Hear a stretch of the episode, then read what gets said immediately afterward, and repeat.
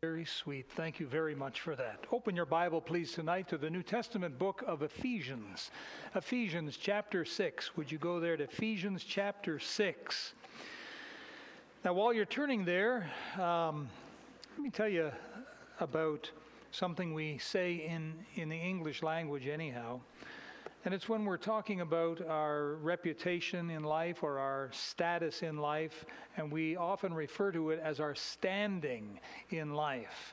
And that's sometimes how we, how we word it in English, anyhow, our standing in life. And what we mean here is that we're sort of comparing ourselves with others, with other people in the area of like a job, career, finance, social relationships, physical health, and the list goes on. And so, how do we stand in comparison with other people? And this is called our standing. So, this type of standing would be in reference, of course, to how we compare with other people. But there's another type of standing, one that I want to talk about tonight. This one deals with our relationship with God. Now, the only way we can have any kind of good relationship with God, of course, is if we receive it as a gift from God from Jesus Christ. Our standing with God is only good if we're standing, listen to this, with Jesus and in Jesus. That's the only way that our standing with God is any good. Romans 3:24 says being justified freely by his grace through the redemption that is in Christ Jesus. Romans 8:1 says there is therefore now no condemnation to them which are in Christ Jesus who walk not after the flesh but after the spirit. Our standing with God through Jesus Christ is not an end, it's a beginning. It's a whole new beginning. It's an open door to some exciting things. Now, a careful study of the Bible will reveal that there is within the family of God another standing. So understand here what I'm what I'm saying. If you want to have any kind of relationship with God, it has to be in Christ. That gives you a basic standing with God, a good standing in Jesus Christ. But there's another standing available. Um, and this one here is almost a secret standing. What's all that about? What's this about a secret standing? Well, it's the joy of standing complete in God's will. And I'll tell you right up that not every born again Christian has it. They can have it, but not all have it. It's a real standing, as real as we're here tonight. And God the Father wants all of His children to enjoy the joy of this particular standing. The only way we can experience the joy is if we stand complete in all His will. So we're going to be looking at the joy of standing complete in God's will. Let's look to the Lord in prayer. Heavenly Father, we are humbled at the thought of your greatness and your mercy toward us. And often days you have such tender pity toward us. And truly, Heavenly Father, we grope our way along, we stumble, we sometimes fall, and to our shame, we don't get up quick enough. Lord, help us to just get in line like that little movie we saw there, the March of the Unqualified and even the very best of us. Why, even Paul himself said that um, he was the chief of sinners. And so, if we get in line, that's the line that we stand in tonight sinners saved by grace. Thank you for your great mercy and grace toward each and every one of us. Every one of us here are recipients of your wonderful love and blessings and gifts every day praise you for it, Heavenly Father. Help us now to understand this. Well, I call it a secret standing, but it's no secret because it's in the Bible. But the joy of standing complete in all your perfect will. Help us to understand this. In Jesus' name we pray, Amen. Well, I'm going to divide this into three easy points. It's not a long sermon, but I think it's very good in that it combats a fiery dart. Satan's fiery dart that says, You're nothing, you're no good, nothing that you can do will amount to anything. Don't think that whatever little bit you think you have can mean anything. It, you're just a drop in the ocean, is all you are. You may as well just wither away, you know, blend back into the woodwork and let someone else who, who can really do something, let them take over. And it's a lie of the devil.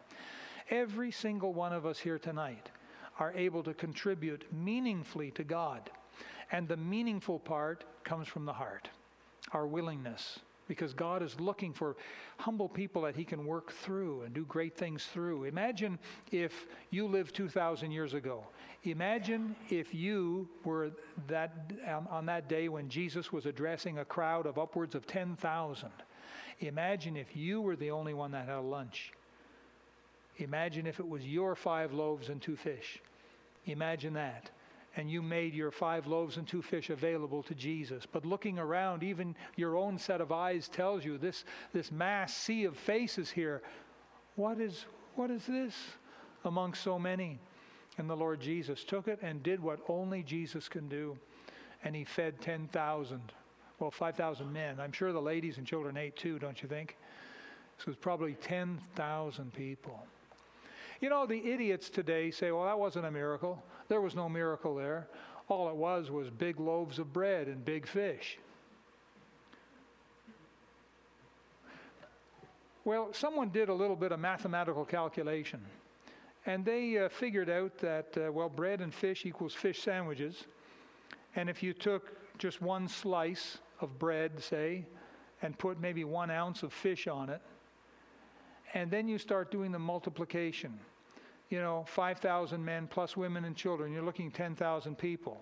And for everyone to get one fish sandwich, how much would you need in the way of bread and fish? And they figured it out. You'd need um,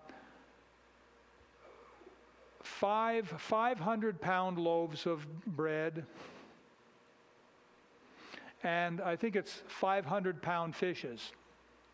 Now, can you imagine a little boy being given a lunch by his mother, boom, boom, boom, with these two 500 pound, five 500 pound loaves of bread.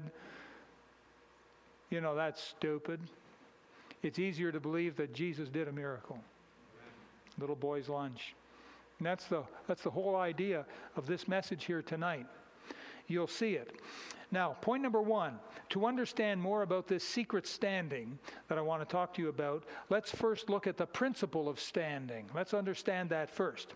Now, as we said before, our basic good standing with God comes as a gift when we're born again in Jesus Christ. Psalm 1:5 says, The ungodly shall not stand in the judgment, nor sinners in the congregation of the righteous.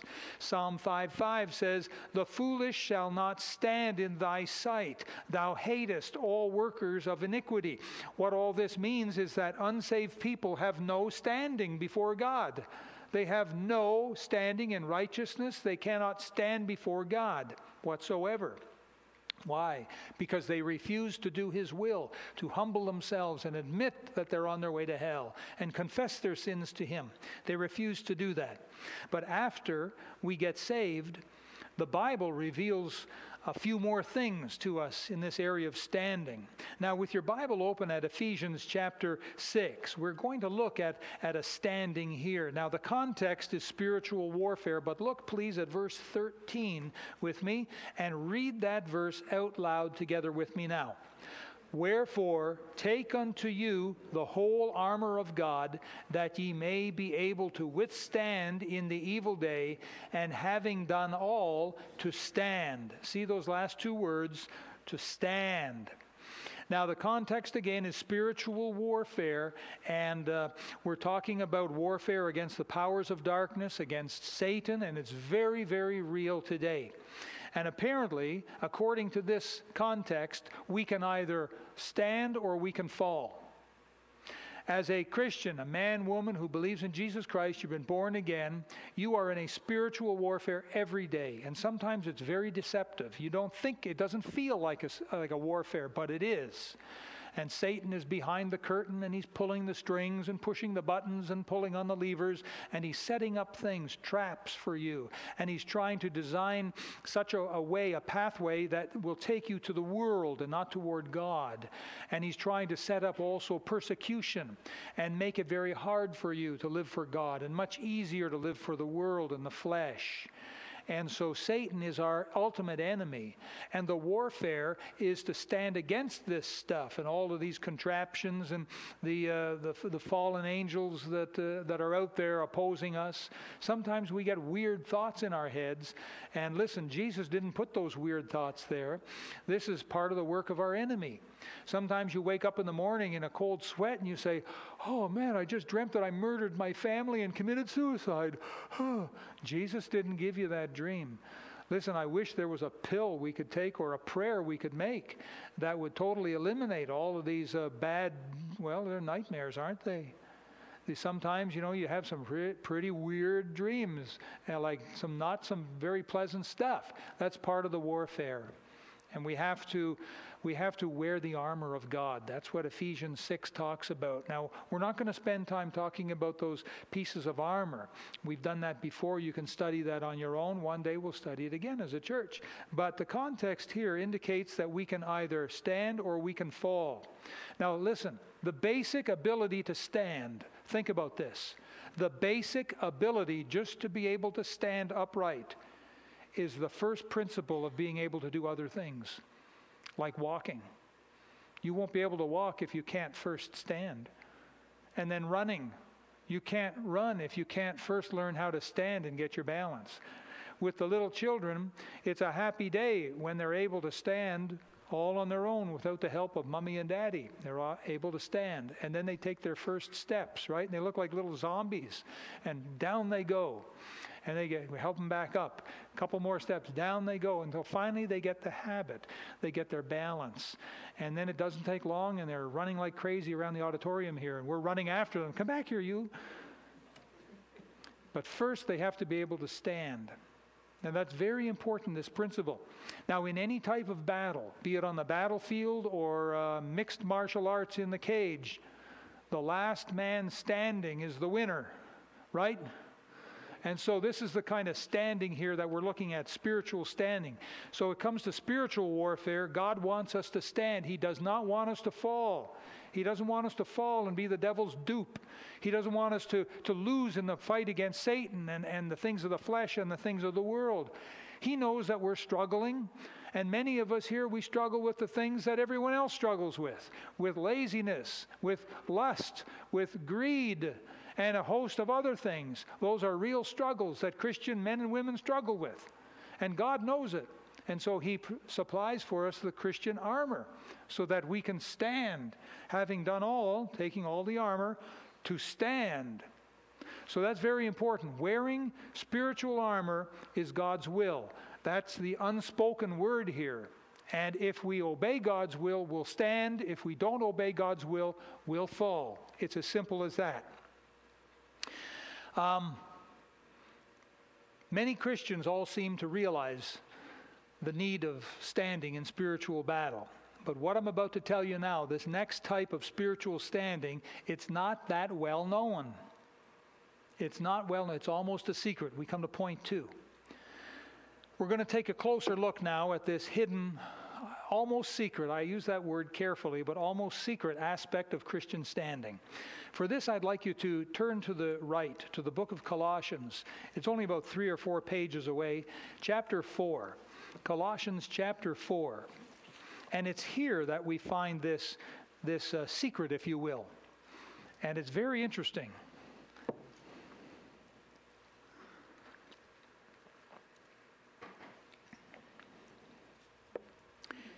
Colossians chapter 4 and I'd like you to read together with me verse 12. Now, there's a name here, and the name is Epaphras. Epaphras. That was the man's name. Paul is writing about this guy Epaphras. He's writing back to the church of Colossae, and he mentions the name Epaphras. So let's read verse 12 together.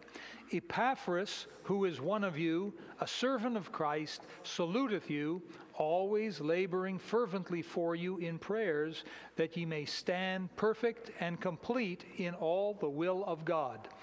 And if you'll notice, the title of my message was The Joy of Standing Complete in God's Will. And here in verse 12, this is something that Epaphras was praying for, for his uh, fellow Christians back in Colossae, the church at Colossae, that they might stand perfect and complete in all the will of God. Now, Epaphras is mentioned twice in the book of Colossians. Uh, once in chapter 1, verse 7, where Paul refers to him as his fellow servant. And again here in chapter 4, verse 12, where he indicates he's a member of the church of Colossae. Now, we don't know much more about Epaphras, but it's quite possible that Epaphras was the pastor of the church at Colossae and that he had made the journey to visit up and meet up with the Apostle Paul. That's possible. He was quite a prayer warrior. You know, if there's something we need more of, it's prayer warriors. Uh, you know, most people in this church realize that we, we pray, but I don't know if most people in the church realize how much we pray. Many of us have secret prayer closets every day that we get into before we leave the home and go off. We have uh, prayer meetings here on Wednesday nights where we preach the Bible and then we have prayer requests and we have prayer time. Um, on um, Saturday mornings, uh, the staff gets together uh, right here at uh, 8 o'clock, sometimes 9 o'clock, and we get on our knees and we pray. On uh, Sunday mornings, we, the staff gets in here at 8 o'clock and we get on our knees and we pray. At 9.30, and we give this as a public invitation to all the church. Anyone can come. And we meet in this room back here behind this wall here, and we, uh, we get on our knees and we pray. And then 11 o'clock Sunday morning, when I get up to preach, I'm sorry, about 11:30 when I get up to preach, uh, normally two of our ladies will get up and leave, and they'll go into my office and they'll get on their knees and they'll pray all the while I'm preaching here. And I believe that we can trace back some of our greatest Sunday mornings to those ladies in there pr- praying while the preaching's going on. And you know what I think? We ought to get more prayer warriors so that we can go on rotational basis and on Sunday nights we can get two people to slip into the office and be praying while the preaching is going on. I think it makes sense. Anyhow, you think about it. Sunday afternoons also, several of our ladies get together and they have a special prayer meeting. I don't know if you are aware of how much prayer is going on. Wow. Well, that's more than enough. No, we need more prayer warriors. If we want to see more victory, we need more prayer going up because the victory is of God. And God has designed it so that He'll put His power and victory in conjunction with our prayers. So that when we pray, we'll see God's victory. Satan is the great hindrance, and he'll try and hold things back and oppose as much as he can. But as we pray, God removes that hindrance and his will is done, and we see victories and miracles. And so, again, Epaphras here was a great prayer warrior. Epaphras knew the value of spiritual standing, and so he desired all the members of his church at Colossae to stand perfect and complete in the will of God. And that is why he was praying so fervently. Now, this type of spiritual standing has to do with God's complete will and it means that there is nothing left undone. Now, pay close attention to this because this should amaze you. Um, God's will, nothing left undone, but that you and I have completed everything that God wants us to do. Listen, it includes the big things, it includes the medium sized things, it includes the small little things that God wants us to do. Now, again, look at verse 12, and I want you to notice a word that Paul uses in verse 12. He says, uh, laboring um, fervently for you in prayers that ye may stand. What's the next word? Perfect. Perfect, he says. Perfect. That's a Greek word teleos, and it means perfected. It means that it's come to maturity. It means coming through uh, almost a manufacturing process where the raw materials are brought together and things are done to them. And finally, at the end of the assembly line, you've got a beautiful product, be it an automobile or um, a musical instrument or something. It's gone through its perfecting process. It's almost like the growth of a child. And he's busy growing up. He gets into his teens teen years, and finally he becomes an adult, and we say that his, his growth is perfected. Now, he's still got more to learn, mind you, but at least physically, he comes to manhood, and his growth has been perfected. Our Bible that we hold so precious to our hearts came through a perfection kind of process, a teleos kind of process. God added to it book by blessed book until every one of those 66 God breathed books were finally written and the whole Word of God was complete. It was perfected. And that's the, the word there that, that Paul used. Now, please uh, turn back to the book of Romans, if you would. Romans and chapter 12 not too far to Romans. If you get to Genesis, you've gone a little too far, my friend. Uh, Romans chapter 12, a very familiar passage. The first two verses we all are very familiar with. I beseech you, therefore, brethren, by the mercies of God, that ye present your bodies a living sacrifice, holy, acceptable unto God, which is your reasonable service. Now, verse 2. And be not conformed to this world, but be transformed. Be ye transformed by the renewing of your mind, that ye may prove. Now, we're talking tonight about God's perfect will, about the whole will of God. Ye may prove what is that good and acceptable and perfect will of God. And the same word, teleos, is used there and it means that through a perfecting process. And the idea is that God's will involves this, and then this, and then this, this day, next week, next month, and so on, to the last moment when we're finished, and then He takes us home. Did anyone hear a trumpet just a moment ago? There's some noise there anywhere. That's not us, is it, out of the speakers? That's, that's not that guy in the sled on the roof, is it? Uh, get rid of that guy. Maybe it's hail. Who knows? These are crazy days in which we live. Amen. But uh, anyhow, getting back here to Romans chapter 12, it's the very same word. It's used as an adjective uh, teleos, and it means complete through a process. And so, from this, all this, we learn that there is another lesser known truth in the Bible concerning a standing before God. It revolves around doing every single piece of His will for our lives, leaving nothing out, nothing undone, doing everything He wants us to do. This includes all of the big things He wants us to do, all of the medium sized things He wants us to do, all of the small little things He wants wants us to do. And folks, I think that Epaphras understood this and he prayed fervently, fervently, fervently for his dear folks back home in his church at Colossae. He prayed for them so fervently. Why did he pray for them? Because they were just as human as you and I. And one of our problems, one of our human problems, is that we tend to use human logic on the will of God. You say, what does that mean? It means this we prioritize, we classify. We hear something and we say, wow, that's an important thing. We hear something else and we say, oh, yeah, that's important too, but it's not as important. We hear something else and we say, yeah, that's small potatoes. And we classify things. And we do it all the time. We, we're not supposed to judge a book by its cover. You're all familiar with that expression? You're not supposed to judge a book by its cover, but what's the first thing we do? we judge the book by its cover. My wife pulled a book off the shelf just uh, yesterday, the day before.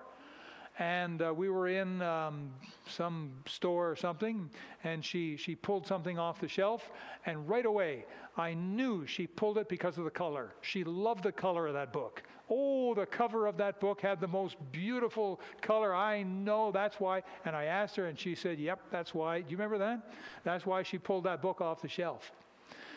Uh, that's funny, isn't it? But we do that. And we do that with automobiles, and we do that with houses, and we do that with the will of God. The will of God involves big things, medium things, and small things. And here you and I go around classifying, or get this, reclassifying the will of God. And Epaphras knew that his people were just as human as you and I here tonight. And he prayed for them fervently that they would stand complete in all the will of God. And so this is very interesting.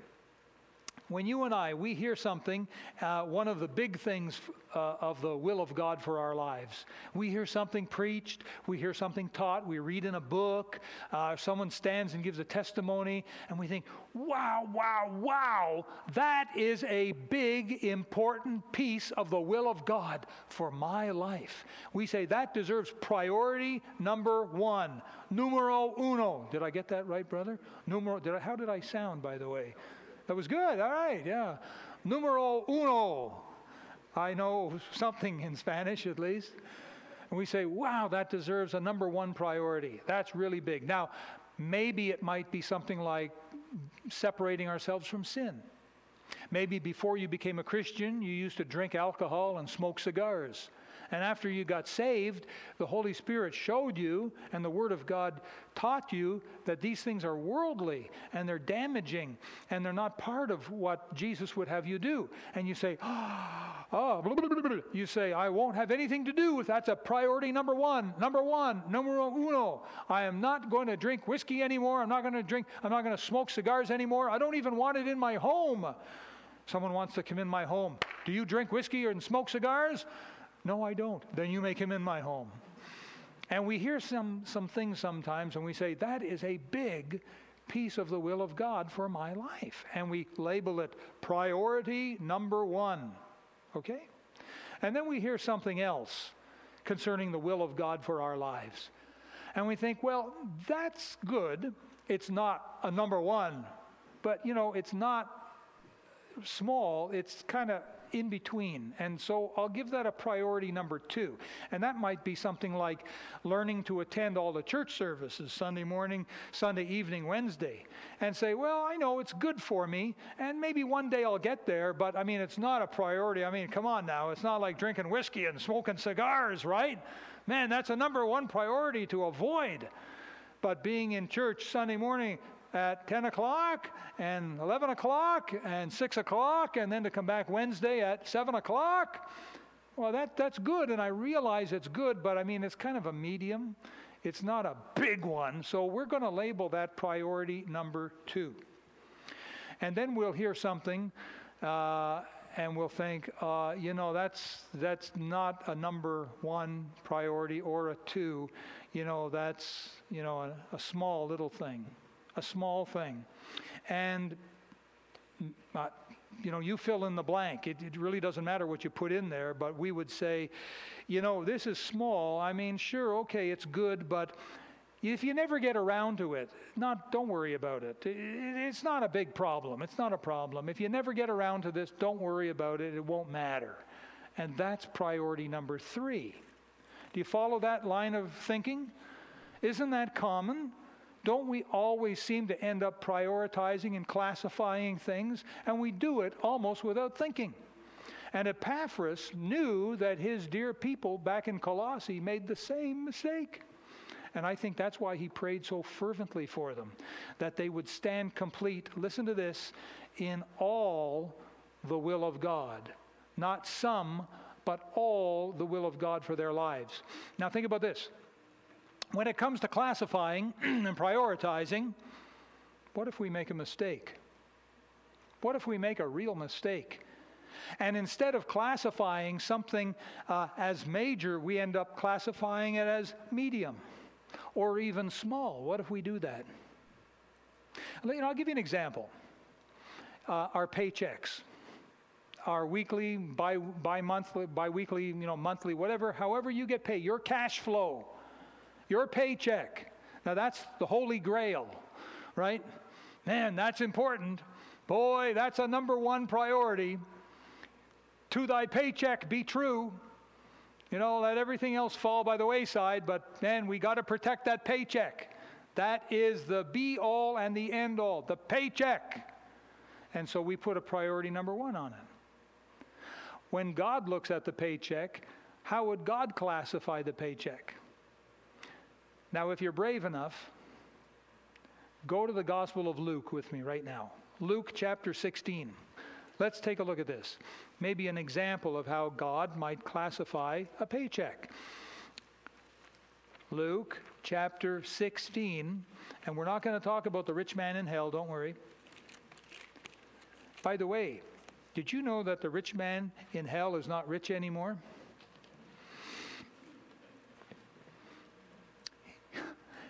He left it all behind, didn't he? Those riches seem to keep him away from faith in God.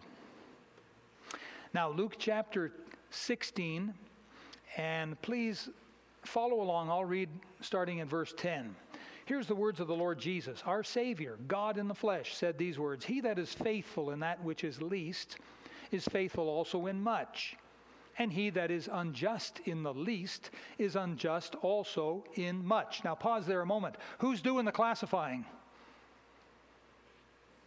Jesus is, right. So you see right away that God classifies things too. Okay? Verse 11.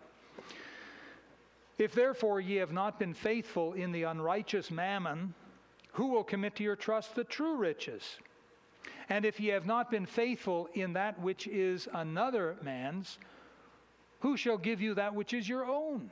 No servant can serve two masters, for either he will hate the one and love the other, or else he will hold to the one and despise the other. Ye cannot serve God and mammon. Pause for a minute. Mammon, boy, what is that? Is that a prehistoric beast? No. That word means things of the world. And the number one thing of the world is probably money. Lotto fever has gripped North America with the Powerball and the Lotto jackpot and all that kind of thing. And people, Christian people, take the the precious resources that God has entrusted them with and run to the lotto ticket. And they'll line up sometimes for an hour to be able to buy tickets. We watched a news clip. And uh, in the States, anyhow, and probably the same in Canada, there are people laying down, listen to this, $200, $500 at a chance to win it big. And these are people who can't afford to lay down $200 like it's they're on welfare like they're sacrificing food in order to take a chance on getting filthy, stinking rich. Sad, really, isn't it? Mammon. Jesus, God in the flesh, said it. Ye cannot serve God and mammon. If he says we can't do it, then we can't do it. Verse 14 The Pharisees also, who were covetous, heard all these things, and they derided him. And he said unto them, Ye are they which justify yourselves before men, but God knoweth your hearts. For that which is, watch this, that which is highly esteemed among men is, what's that next word? Abomination in the sight of God. Now we're talking an example tonight we classify things a certain way and we say that old paycheck oh man that's that's the be all and end all that's where it's at you follow the paycheck follow the money and if company A will offer you a dollar more you quit company B and go for company A. It's all about the paycheck is it? And we classify that as a number one priority. Now I'm just speaking in general. How does God classify the paycheck? Well, look at it again, please. Verse, the end of verse 15. God knoweth your hearts, for that which is highly esteemed among men is abomination in the sight of God. Now, you know that Jesus worked for probably 20 years or more as a carpenter, right? You knew that. Do carpenters get a paycheck? Yes or no? Do they do it all for free? No, they can't live. They have to have a paycheck. So, did Jesus get a paycheck? Yes, he got a paycheck. So, how would Jesus categorize his paycheck?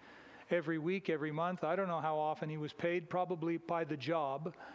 And he would do this work and he would get paid. That's what carpenters do. And so, here's his paycheck. Can you see Jesus saying, Hey, the paycheck, numero uno, Top priority number one eh, eh, eh. follow the money, folks. Can you see Jesus acting the way some of us act? Over the paycheck. God classifies things too, you know. and he classifies things as big, and he classifies things as medium, and he classifies things as small. And they're all part of the will of God. You and I, we hear about the will of God and we start reclassifying them. And I'm wondering if it's possible that we've made a mistake in how we classify things like missions. I wonder if that's possible if we classify missions as, well, good, and maybe one day I'll get to it. But I wonder if we classify the paycheck as number one and missions maybe as number two or maybe number three. It's an interesting thought, isn't it? And how we classify things. And I think this is why Epaphras fell to his knees and prayed so fervently for his dear people back in Colossae that they would stand complete in all the perfect will of God. Did you know that God has a perfect will for your life? And it involves big things, and it involves medium things, and it involves small little things. Now, what if someone here was to classify missions as a very big thing, and someone here was to classify missions as a very small thing? who is right? Now, the answer to that question is going to shock you. The answer is it doesn't matter. It doesn't matter. Why is that? Why doesn't it matter? I thought, Pastor, you were going to say, hey, that's a big thing. Don't you dare classify it as a small thing. That's a biggie. Why are you saying it doesn't matter? It doesn't matter for a couple of reasons. Number one, it doesn't matter if, if you classify involvement in missions as a small thing. It doesn't matter as long as you classify it as part of the will of God for your life. Does that make sense? As long as it's on the table. Leave it on the table, folks, even if your involvement is small, even if you look at missions and say, well, maybe one day I'll do something great for God in missions, but for now I'm just going to do something small. It's okay. The second reason why I say it doesn't matter is because you and I were notorious at reclassifying things. And as time goes on, we get more understanding. And things that we once thought were so important, we realize they're not that important. And some things that we thought were not that important, we realize they are really important. You know, there are some people, maybe some here tonight, that don't realize the importance of family. And they think, oh, I grew up with family. Family be around. You can slap them, kick them, abuse them. You know, ah, that's family. That's what you do. They'll always be there, not to worry. Well, what if they're not always there? What if after all that abuse and neglect, they're gone? And then one day, you know, you're left alone. You say, does that happen? Boy, does that happen. And the Bible warns us He that troubleth his own house shall inherit the what? Wind. How would you like to inherit the wind? Oh, no. You want to be left alone. You want, uh, sorry, you want to be left in a place where everyone forsakes you. No, my family, my family. And your heart will grieve you, maybe to the day you die. Oh, if only I could go back. Oh, if only I knew what I know now the importance of family. I would have overlooked some of those indiscretions. I would have held my nose a little more and put my arms around them a little more and hugged them and loved them and wept with them and gotten involved in their world and prayed with them. The importance of family. And at one time we classified it as something very small. But maybe later in life we're saying, wow, that was a mistake. I need to reclassify that. Oh, young families, young moms and dads, put a priority on your family. And how about schooling? You go through school, I can hardly wait to blow this popsicle stand. Man, I want to get out of this place here and I want to take on the world. Schooling, who needs it? English, math, I'll never use that. I want to get out of here. Oh, man. You'll get out and one day you're going to stop and you're going to look at all your friends that struggled with English and math and all those subjects, and they're passing you by, zoom, zoom in life. And you're thinking, what a donkey I was. Man, I want to reclassify this. Oh, young people still in school, take advantage of your school days. Roll up your sleeves. The video games can wait. Excel at your studies. And you find yourself reclassifying. So I'm telling you this tonight. What if you're here tonight and as far as you're concerned, missions, well, it's okay, but it's just a small thing. And I'm saying to you, that's okay. It doesn't matter. As long as it's part of the will of God for your life. Include it. Remember the big things, the medium things, and the small things. Now, what do you think about missions now? I could only afford to give a dollar a week, you say, to missions. Well, that's $52 a year you'll give. Oh, but that's so small. I agree. That's nothing. You spend more on coffee. Some people will spend that $52 in one week on their Starbucks double doody da, you know, things. Man, you go in and come out $10 later with a, a cup of coffee, is basically all it is. Yeah, but man, it's got all the cream and it's got the sprinkles and it's got that little design on the top and cinnamon. And the names that, oh, it's the Grand Blonde Latte Deluxe or something. They saw you coming. You want to save money? Make your coffee at home and bring it in a thermos. You'll save a money, a lot of money, and then give that money you save, give it to missions. How about that? Some people doing that could give literally hundreds of dollars a year to missions. But if you classify missions as just something small, I'm here to tell you you're still okay. As long as it's part of God's will for your life. That means this if you want to stand complete in the will of God, you need to do all the will of God, all those big things, all those medium things, and missions. And missions. I hope that missions is on your radar. I hope that missions is on your table tonight. I hope that you see missions as part of God's will for your life. And parents, if it's part of God's will for your life, why isn't it part of God's will for your children's life as well? If Bible reading is part of God's will for your life, mom and dad, why isn't it part of the will of God for your children's life too?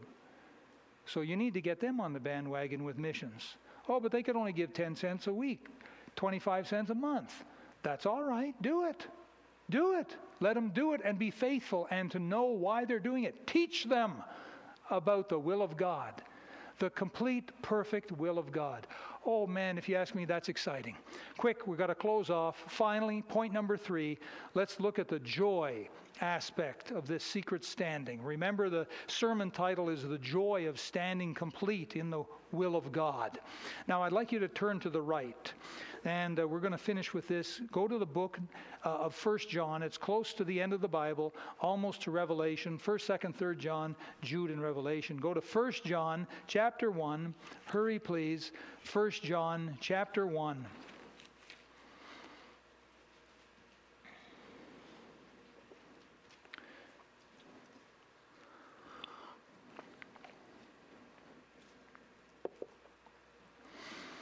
Now, 1 John chapter 1, I'm going to ask you to read verse 4. It's a very short little verse. You can do it. I know you can.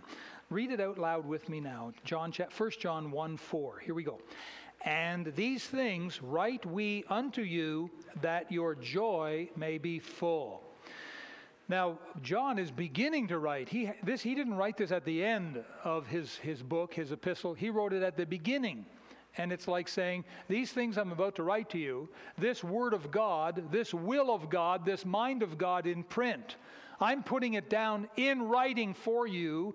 These things that I write unto you, he says, that your joy may be full. And so God gave us his written will in his will in written form we can discover God's will and notice that our joy will be what's that next word?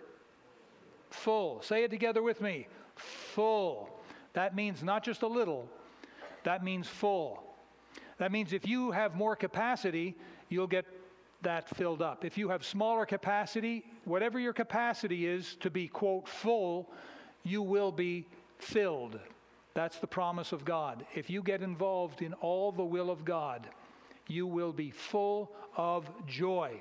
In fact, uh, I can tell you this that you are about to experience a boatload of joy if you will do all of the will of God. And you will experience joy in at least four ways. Number one, you will get the joy of knowing that you really are pleasing God by getting on the bandwagon and being part of supporting Faith Promise missions, even if it's just for a little bit. You will have the joy of knowing that you're pleasing God. Number two, you will take great joy when you hear about the good reports that these missionaries send back from the field of souls they've led to Christ and churches that they've started, and you'll say, Yes. Number three, you'll take joy in knowing that God can use someone even like you for his worldwide business. Remember, it's the march of the unqualified, but it's God's power. And number four, one day you will be called into the very presence of your blessed Lord and Savior, Jesus Christ. And you know what he's going to do? He's going to take, I'll say, a paper here. And on the paper is going to be God's perfect will for your life when you were on earth.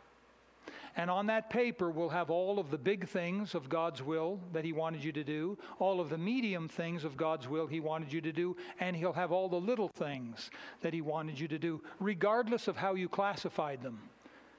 He has His own way of classifying, and they'll all be there. And He will take a paper, I'm just saying using a paper, I'm just saying a paper. He'll take a paper that has the will of God for your life and then he will look at your life and compare. And he will compare to see if you've done all the will of God, if it's all there. Or are there things missing? Are there holes? Are there things left off? And he will see if it's all there. And when he sees that it's all there, then he will have the joy of saying to you the words, well done, thou good and faithful servant. Right? Thou hast been faithful in a few things. I will make thee ruler over many things. Enter thou into the joy of thy Lord. Well, it's invitation time. It's time for you and I to come before God in prayer. And I want to encourage you to come on this invitation and spend a minute on your knees with God and give Him glory and praise and thanksgiving for His goodness to you and for this opportunity to get on the bandwagon of worldwide evangelism. And I want to encourage you to pray one for another. Pray for our church that we reach our full potential. If you're here tonight and you're not 100% sure what God wants you to give in the way of missions, now is the time to ask Him, Lord, what do you want me to do? Let's stand to our feet, shall we?